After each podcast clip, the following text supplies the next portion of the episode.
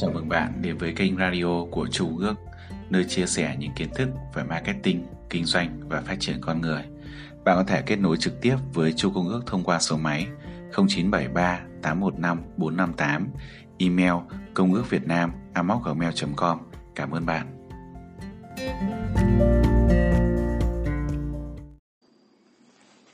Cuốn sách Nghĩ giàu và làm giàu Chương số 5 Óc tưởng tượng Xưởng làm việc của tâm trí, bước làm giàu thứ năm. Óc tưởng tượng thật sự là một phân xưởng nơi con người vạch ra mọi kế hoạch, động cơ và khát vọng đều được định hình và biến hành động, để hành hành động thông qua sự giúp đỡ của trí óc tưởng tượng.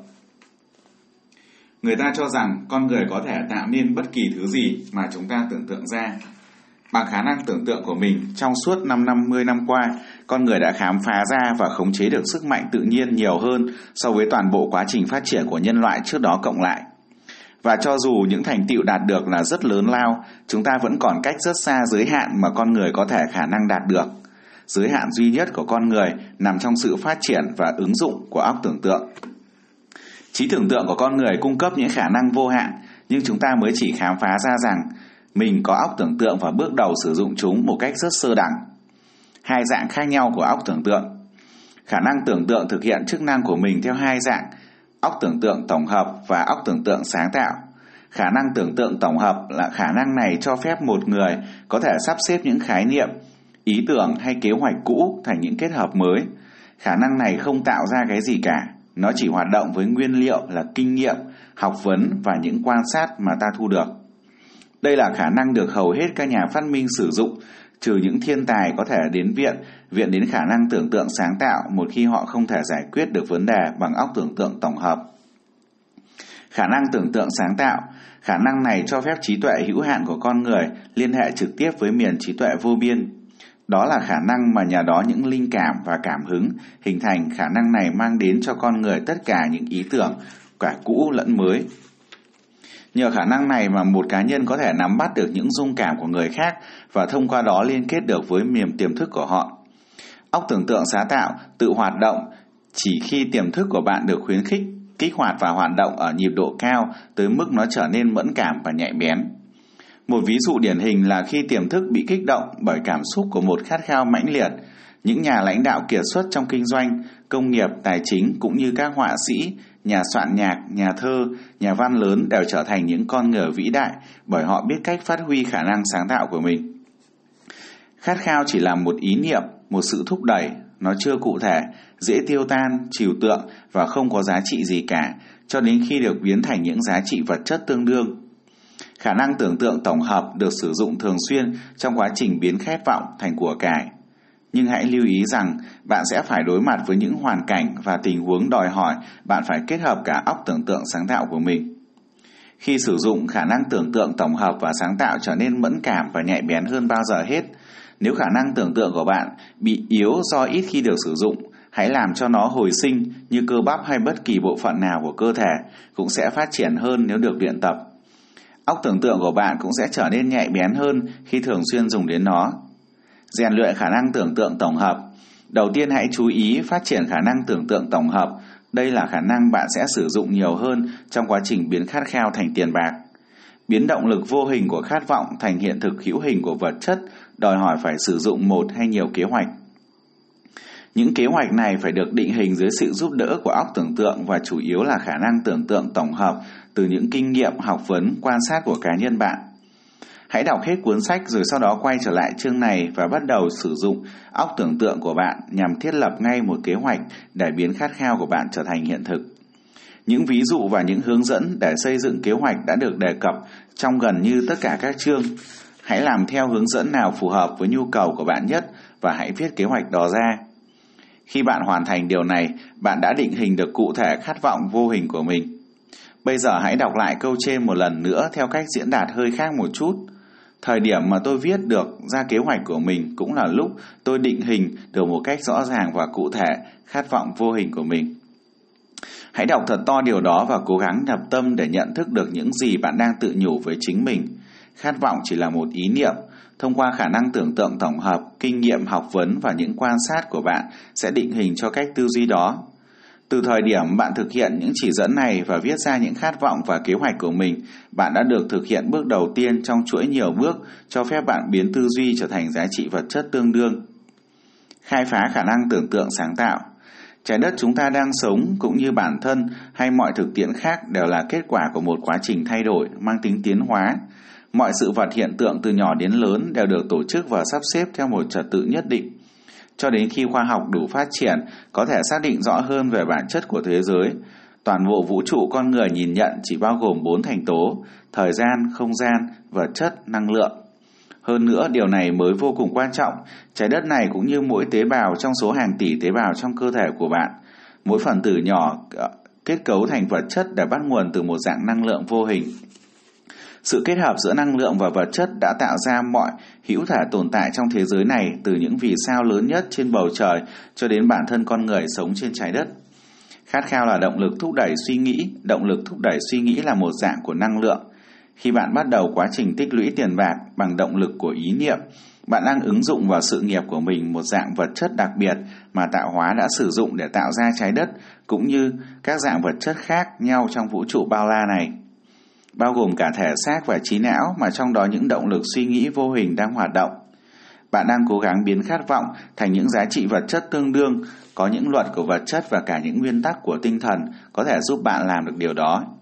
Nhưng trước tiên bạn phải làm quen với những luật đó và học cách sử dụng chúng bằng cách nhắc đi nhắc lại và miêu tả các nguyên tắc từ mọi góc độ. Tôi cố gắng hé mở cho bạn thấy bí quyết mà những người giàu có đã sử dụng để tích lũy lượng tài sản khổng lồ của họ Điều lạ lùng và nghịch lý ở chỗ, bí quyết mà không phải là bí quyết. Bí quyết ấy hiển nhiên lộ rõ ràng trên trái đất, trên các vì sao, trên những hành tinh, trong tất cả môi trường xung quanh chỗ chúng ta, trong từng cành cây ngọn cỏ và mỗi dạng thức sống mà chúng ta nhìn thấy hàng ngày. Đừng ngã lòng nếu như bạn không hoàn toàn thấu hiểu và chấp nhận triết lý này. Tôi mong đợi bạn sẽ chấp nhận mọi điều được đề cập tới trong chương này ngay lần đầu tìm hiểu. Lần đầu tiên, lần sau khi bạn đọc lại và tìm hiểu nó, bạn sẽ khám phá được những điều có thể giúp bạn làm sáng tỏ và thấu hiểu một cách rộng hơn về thông điệp tổng thể của triết lý này. Điều quan trọng là đừng dừng lại hay do dự trong quá trình học hỏi, cũng như nguyên tắc này cho đến khi bạn đọc cuốn sách ít nhất 3 lần. Sau đó bạn sẽ luôn muốn dừng lại nữa, không muốn dừng lại nữa. Làm thế nào để tận dụng được khả năng tưởng tượng như một cách thực tế? Ý tưởng là xuất phát điểm của mọi gia tài và sản phẩm của óc tưởng tượng. Hãy cùng nhìn lại một số câu chuyện có thật và những ý tưởng đã giúp tạo những tài sản khổng lồ. Tôi hy vọng rằng sẽ cho các bạn thấy tầm quan trọng của trí tưởng tượng trong việc biến ý tưởng thành các thành công trong thực tiễn. Và những câu chuyện đó cũng sẽ minh họa cho các bạn thấy những phương pháp sử dụng trí tưởng tượng để tích lũy của cải. Cái ấm diệu kỳ vào giai đoạn cuối những năm 1880, một bác sĩ già ở vùng nông thôn đánh xe ngựa xuống thành phố. Đến nơi ông buộc ngựa, lặng lẽ đi vào cửa sau một hiệu thuốc và bắt đầu mặc cả với người bán thuốc trẻ tuổi. Hai người thì thầm sau quầy kê đơn thuốc trong hơn một tiếng đồng hồ. Sau đó người bác sĩ quay ra, ông đến bên cỗ xe độc mã của mình và bê xuống một cái ấm đun nước to, cũ cùng với một cái thìa gỗ lớn. Thìa dùng để trộn những thứ chứa trong ấm, rồi chúng rồi để chúng ở đằng sau cửa hàng. Người bán thuốc xem xét cái ấm rồi cho tay vào túi lấy ra một sấp tiền đưa cho ông bác sĩ.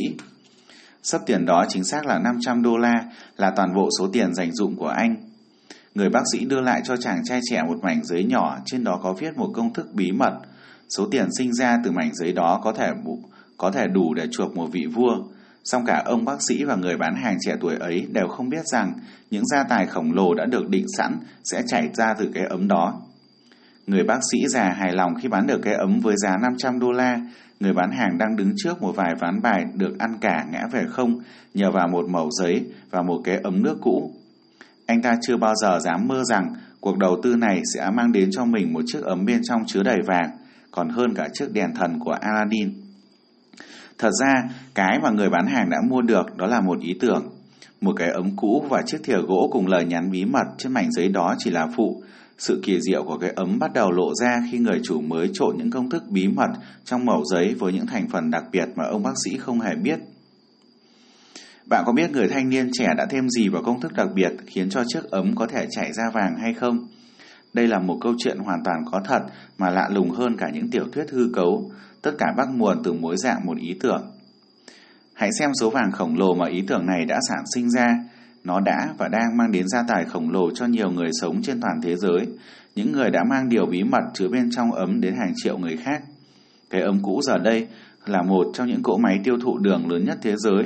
Nó đã cung cấp và làm cho hàng vạn người trồng mía, tinh lọc và bán đường. Cái ấm cũ hàng năm tiêu thụ hết hàng triệu chai thủy tinh, cả chai nhựa lẫn vỏ lon, cung cấp việc làm cho rất nhiều thợ thủy tinh. Cái ấm cũ đưa công ăn việc làm đến vô số nhân viên bán hàng, người tốc ký, người viết bài quảng cáo và những chuyên gia quảng bá sản phẩm trên toàn thế giới. Nó mang danh tiếng và tiền tài đến cho các nghệ sĩ, tạo ra những hình ảnh tuyệt vời để mô tả, quảng bá cho sản phẩm bắt nguồn từ nó. Cái ống cũ biến Atlanta, một thành phố nhỏ phía nam nước Mỹ, thành một trung tâm thương mại lớn. Giờ đây nó mang đến lợi nhuận trực tiếp hay gián tiếp cho mọi hoạt động kinh doanh và thực tế là mọi cư dân của thành phố. Tầm ảnh hưởng của ý tưởng này giờ đây sinh lợi cho tất cả các quốc gia văn minh trên thế giới và không ngừng rót ra một dòng suối vàng cho tất cả những ai chạm đến nó. Vàng từ chiếc ấm đã xây dựng và duy trì một trong những trường đại học nổi tiếng nhất của miền Nam, nơi hàng ngàn thanh niên được đào tạo để đạt tới thành công. Nếu sản phẩm bắt nguồn từ cái ấm đồng cũ có thể nói được, nó có thể kể câu chuyện ly kỳ bằng mọi ngôn ngữ.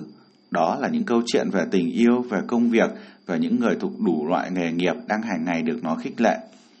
Ít nhất tôi biết chắc chắn một câu chuyện lãng mạn như thế bởi chính tôi là một phần của nó. Câu chuyện bắt đầu không xa lắm từ chỗ mà người bán thuốc mua cái ấm cũ đó. Đó chính là nơi tôi đã gặp vợ mình và cô ấy là người đầu tiên nói với tôi về cái ấm kỳ diệu này. Chúng tôi đã uống sản phẩm của cái ấm khi tôi hỏi cô ấy có chấp nhận luôn ở bên tôi dù giàu có hay khó khăn, bình yên cũng như hoạn nạn. Dù bạn là ai, sống ở đâu, làm nghề gì mỗi khi nhìn thấy thương hiệu Coca-Cola, bạn sẽ nhớ rằng đế chế hùng mạnh, giàu có và đầy ảnh hưởng ấy được sinh ra với một ý tưởng duy nhất. Và thành phần bí ẩn mang tên nhân viên bán thuốc Asa Kanler đã hòa quyện với công thức bí mật của ông bác sĩ chính là óc tưởng tượng. Đến đây bạn hãy ngừng đọc và suy nghĩ trong chốc lát. Và hãy nhớ rằng những bước chỉ dẫn đến sự giàu có được miêu tả trong cuốn sách này cũng chính là những nguyên tắc mà Coca-Cola đã vận dụng để mở rộng tầm ảnh hưởng của mình đến mọi thành phố, thị trấn, làng mạc, ngóc ngách trên toàn thế giới. Và bây giờ là điều quan trọng nhất mà bạn cần ghi nhớ. Những ý tưởng mà bạn tạo ra cũng có khả năng thành công như những ý tưởng giúp hình thành nên loại nước giải khát hàng đầu thế giới này. Tôi sẽ làm gì nếu có một triệu đô la? Câu chuyện sau đây sẽ chứng thực cho câu nói của người xưa, có chí thì nên. Người kể cho tôi nghe câu chuyện này là Frank Gonzalez, một nhà sư kiêm giáo sư rất được yêu mến. Ông bắt đầu sự nghiệp truyền đạo của mình từ một khu vực chuyên chăn nuôi gia súc ở Chicago. Khi Gonzalez đang học trung học, ông đã nhìn thấy nhiều nhược điểm trong hệ thống giáo dục hiện hành. Ông tin rằng mình có thể khắc phục được những nhược điểm đó nếu ông là hiệu trưởng của một ngôi trường. Ông có ý định xây một môi trường mới, ở đó ông có thể thực hiện ý tưởng của mình mà không bị cản trở của những phương pháp giáo dục chính thống. Ông cần một triệu đô la để thực hiện kế hoạch này. Ông cần một triệu đô la thực hiện kế hoạch này, làm sao ông có được số tiền quá lớn đó? Đó là câu hỏi luôn ám ảnh trong tâm trí của nhà tuyển truyền giáo trẻ, tuổi cũng như tham vọng ấy. Dường như ông không thể tiến thêm một bước nào trong việc thực hiện ý tưởng kể trên. Mỗi đêm ông mang theo ý tưởng suy nghĩ này vào trong giấc ngủ, Ông thức dậy cùng với nó vào buổi sáng, ông mang nó đến mọi nơi. Ông cứ lặp đi lặp lại ý nghĩ này cho đến khi nó trở thành một nỗi ám ảnh trong ông. Là một triết gia cũng như là một nhà truyền đạo, Ngài Gonzalez nhận ra rằng mục đích rõ ràng là điểm khởi đầu cho tất cả những người đã thành công trong cuộc sống. Ông cũng nhận ra rằng mục đích rõ ràng giúp con người nhận ra được sinh khí và sức mạnh. Chính khinh khí và sức mạnh ấy được hậu thuẫn bởi một khát khao cháy bỏng sẽ biến mục đích đó ra thành giá trị vật chất tương đương. Ông biết rõ chân lý vĩ đại này dù ông chưa biết tìm ở đâu và làm cách nào có thể có được một triệu đô la. Ở vị thế của ông người ta thường bỏ cuộc và trốn tránh bằng cách tự biện mình binh. À tốt thôi, ý tưởng của mình rất hay nhưng mình không thể thực hiện nó vì không có một triệu đô la. Đó chính xác là những gì mà số đông sẽ nói nhưng không phải quan điểm của cán sau lớp Những điều ông nói và làm rất quan trọng nên bây giờ tôi sẽ giới thiệu ông với các bạn để ông tự nói về mình. Một buổi chiều thứ bảy, tôi ngồi trong phòng và nghĩ cách kiếm tiền để thực hiện được kế hoạch của mình. Trong gần 2 năm tôi chỉ nghĩ về nó mà không làm gì khác, đã đến lúc hành động. Tôi quyết định vào ngay tại chỗ ấy, ngay tại lúc ấy là tôi sẽ có được một triệu đô la trong vòng một tuần. Bằng cách nào tôi không quan tâm đến điều đó. Điều quan trọng nhất là tôi đã quyết định phải có số tiền đó trong một khoảng thời gian xác định. Tôi muốn kể cho bạn nghe câu chuyện về khoảnh khắc khi tôi nảy ra ý định dứt khoát rằng mình phải có được một khoản tiền đó trong khoảng một thời gian xác định.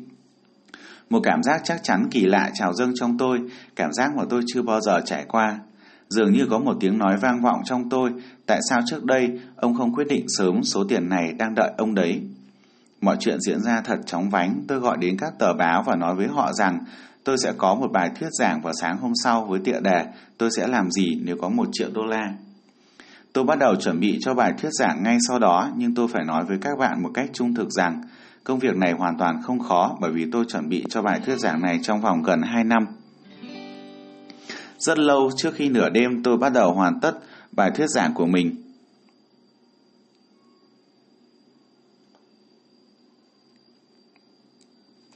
Hoàn tất bài thuyết giảng của mình.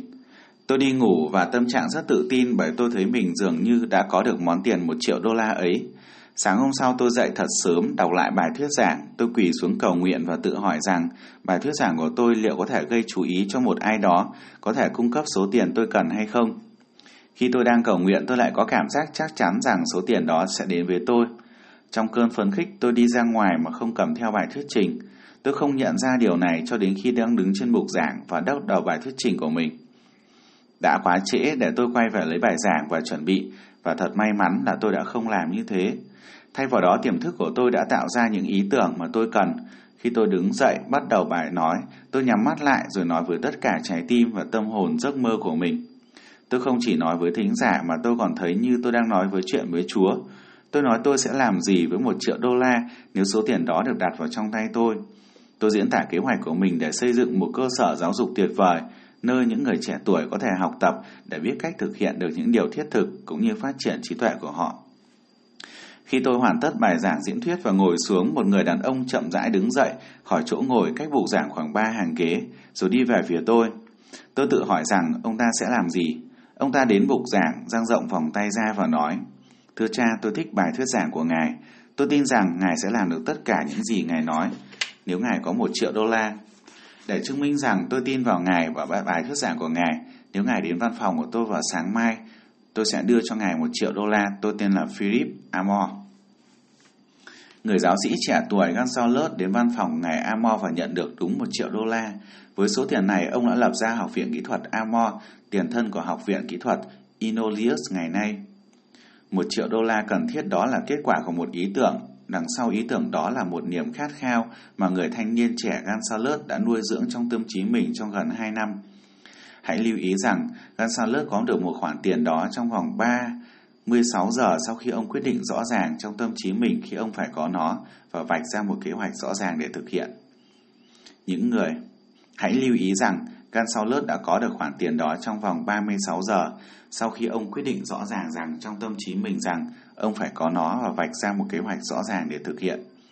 Những người khác cũng có thể có những suy nghĩ tương tự như Gonzalez, nhưng quyết định mà ông ấy đạt được trong ngày thứ bảy đáng nhớ ấy thì rất hiếm có và khác thường. Ông biến những ý nghĩ mơ hồ bấy lâu thành một kế hoạch chắc chắn và tuyên bố rằng tôi sẽ có được số tiền này trong vòng một tuần. Nguyên tắc đã giúp cha Gonzalez có được một triệu đô la vẫn tồn tại và luôn đúng. Nó sẵn sàng để bạn học hỏi và sử dụng. Nguyên tắc phổ biến ngày nay cũng khả thi như những người giáo sĩ trỏi trẻ tuổi vận dụng nó thành công để thực hiện hóa ước mơ của mình. Làm sao để biến ý tưởng thành tiền? Chúng ta đã có thể nhận ra rằng Asa Kander và cha Gonzalez có một tính cách chung. Cả hai đều biết được một chân lý đáng kinh ngạc là ý tưởng có thể biến thành tiền thông qua sức mạnh của những mục đích rõ ràng, kết hợp với những kế hoạch cụ thể. Nếu bạn là một trong những người tin rằng chỉ bằng cách làm việc chăm chỉ và trung thực là có thể trở nên giàu có thì bạn từ bỏ suy nghĩ đó đi. Nó hoàn toàn không đúng. Tiền bạc khi đến với số lượng lớn không bao giờ chỉ là kết quả của việc lao động chăm chỉ. Nếu tiền bạc đến, nó chỉ đến để đáp ứng cho những yêu cầu rõ ràng, dựa trên những ứng dụng nguyên tắc rõ ràng, chứ không hề có sự ngẫu nhiên hay may mắn. Nói chung ý tưởng là một suy nghĩ, thúc đẩy hành động bởi nó luôn kích thích trí tưởng tượng. Của bạn, tất cả những thương nhân bậc thầy đã biết rằng những ý tưởng có thể được bán ở mọi nơi, không có hàng hóa. Những thương nhân bình thường không thể biết điều này. Đó là lý do tại sách dạy sao họ bình thường. Một người chuyên xuất bản những cuốn sách rẻ tiền đã khám phá ra một điều rất giá trị với những người làm xuất bản nói chung. Ông nhận thấy rằng nhiều người chỉ mua sách vì cái tựa đề chứ không phải vì nội dung của cuốn sách. Chỉ bằng cách đổi tên cuốn sách, bán không chạy, số lượng cuốn sách sau đó bán ra đã lên đến hơn một triệu bản. Nội dung sách không hề thay đổi dưới bất kỳ hình thức nào, không chỉ gỡ bỏ cái bìa sách có cái tựa không bán chạy ra và thay vào đó là một cái bìa mang tựa ăn khách hơn. Điều này đơn giản là một ý tưởng, đó là óc tưởng tượng. Không có cái giá chuẩn nào cho những ý tưởng cả. Người tạo ra ý tưởng tự đặt ra giá và nếu người ấy thông minh, họ sẽ có được nó. Câu chuyện của một gia tài khổng lồ thực tế bắt đầu vào một ngày mà người ta tạo ra ý tưởng và thực hiện ý tưởng đó ngồi lại với nhau, cùng làm việc một cách hòa hợp. Vây quanh Carnegie là những người có thể làm tất cả những gì ông không thể làm, những người tạo ra ý tưởng và đưa ra ý tưởng vào hoạt động để làm cho ông ấy và những người khác giàu lên một cách khó tin. Hàng triệu người sống trong cuộc đời này hy vọng vào những bước ngoặt có lợi cho bản thân họ. Có thể là một bước ngoặt thuận lợi sẽ mang đến cho bạn một cơ hội, nhưng kế hoạch an toàn nhất không dựa vào sự may mắn. Một bước ngoặt thuận lợi đã mang đến cho tôi một cơ hội lớn nhất trong đời, nhưng tôi đã cống hiến và không ngừng nỗ lực hơn 20 năm để biến cơ hội đó thành của cải và tiền bạc. Tôi có được bước ngoặt này là nhờ tiếp cận và gặp gỡ hợp tác với Andrew Carnegie. Trong dịp này, Carnegie đã gieo vào tâm trí tôi ý tưởng tổng hợp lại những nguyên tắc thành công thành một triết lý rõ ràng. Hàng ngàn người đã hưởng lợi nhờ những khám phá mà tôi đã cất công tìm tòi trong nhiều năm nghiên cứu và không ít người đã tích lũy được một gia tài nhờ ứng dụng triết lý trên. Sự khởi đầu rất đơn giản, nó là ý tưởng mà bất cứ ai cũng có thể phát triển được. Bước ngoặt thuận lợi đến với tôi nhờ gặp gỡ với Carnegie, nhưng còn về lòng quyết tâm mục đích rõ ràng, khát khao đạt được mục đích cùng với một nỗ lực bền bỉ trong gần ấy năm. Nghiên cứu thì sao? Không có một chút khát khao bình thường nào có thể vượt qua được những thất vọng, chán nản, thất bại tạm thời. Phê phán và những lời nhắc nhở của những người khác rằng tôi đang mất thì giờ cho một công việc vô ích. Đó phải là một khát khao cháy bỏng, một nỗi ám ảnh. Khi ý tưởng lần đầu tiên được gieo vào tâm trí tôi qua ngài Carnegie, nó như một đứa trẻ cần được tôi vỗ về, chăm sóc và nâng niu để có thể tồn tại. Dần dần ý tưởng đó trở thành một người khổng lồ có sức mạnh tự thân và rồi chính nó lại vỗ về, chăm sóc và dẫn dắt tôi. Những ý tưởng là như vậy. Đầu tiên bạn cho ý tưởng của mình sức sống, hành động và những hướng dẫn. Sau đó chúng tự tích lũy được sức mạnh và quét sạch mọi vật cản trên đường đi tới thành công của bạn. Ý tưởng là một sức mạnh vô hình, mạnh hơn cả những bộ óc vĩ đại nhất đã sinh ra chúng và những ý tưởng tồn tại mãi mãi ngay cả sau khi những bộ óc đã sản sinh chúng trở về với cát bụi. Hãy chứng minh cho thế giới thấy điều bạn muốn làm, nhưng trước hết hãy chỉ ra cụ thể bạn muốn làm gì đã. Ok, như vậy là chúng ta vừa hoàn thành xong chương số 5 của cuốn sách Nghĩ giàu và làm giàu. Chương số 5 nói về óc tưởng tượng. Xin chào và hẹn gặp lại bạn.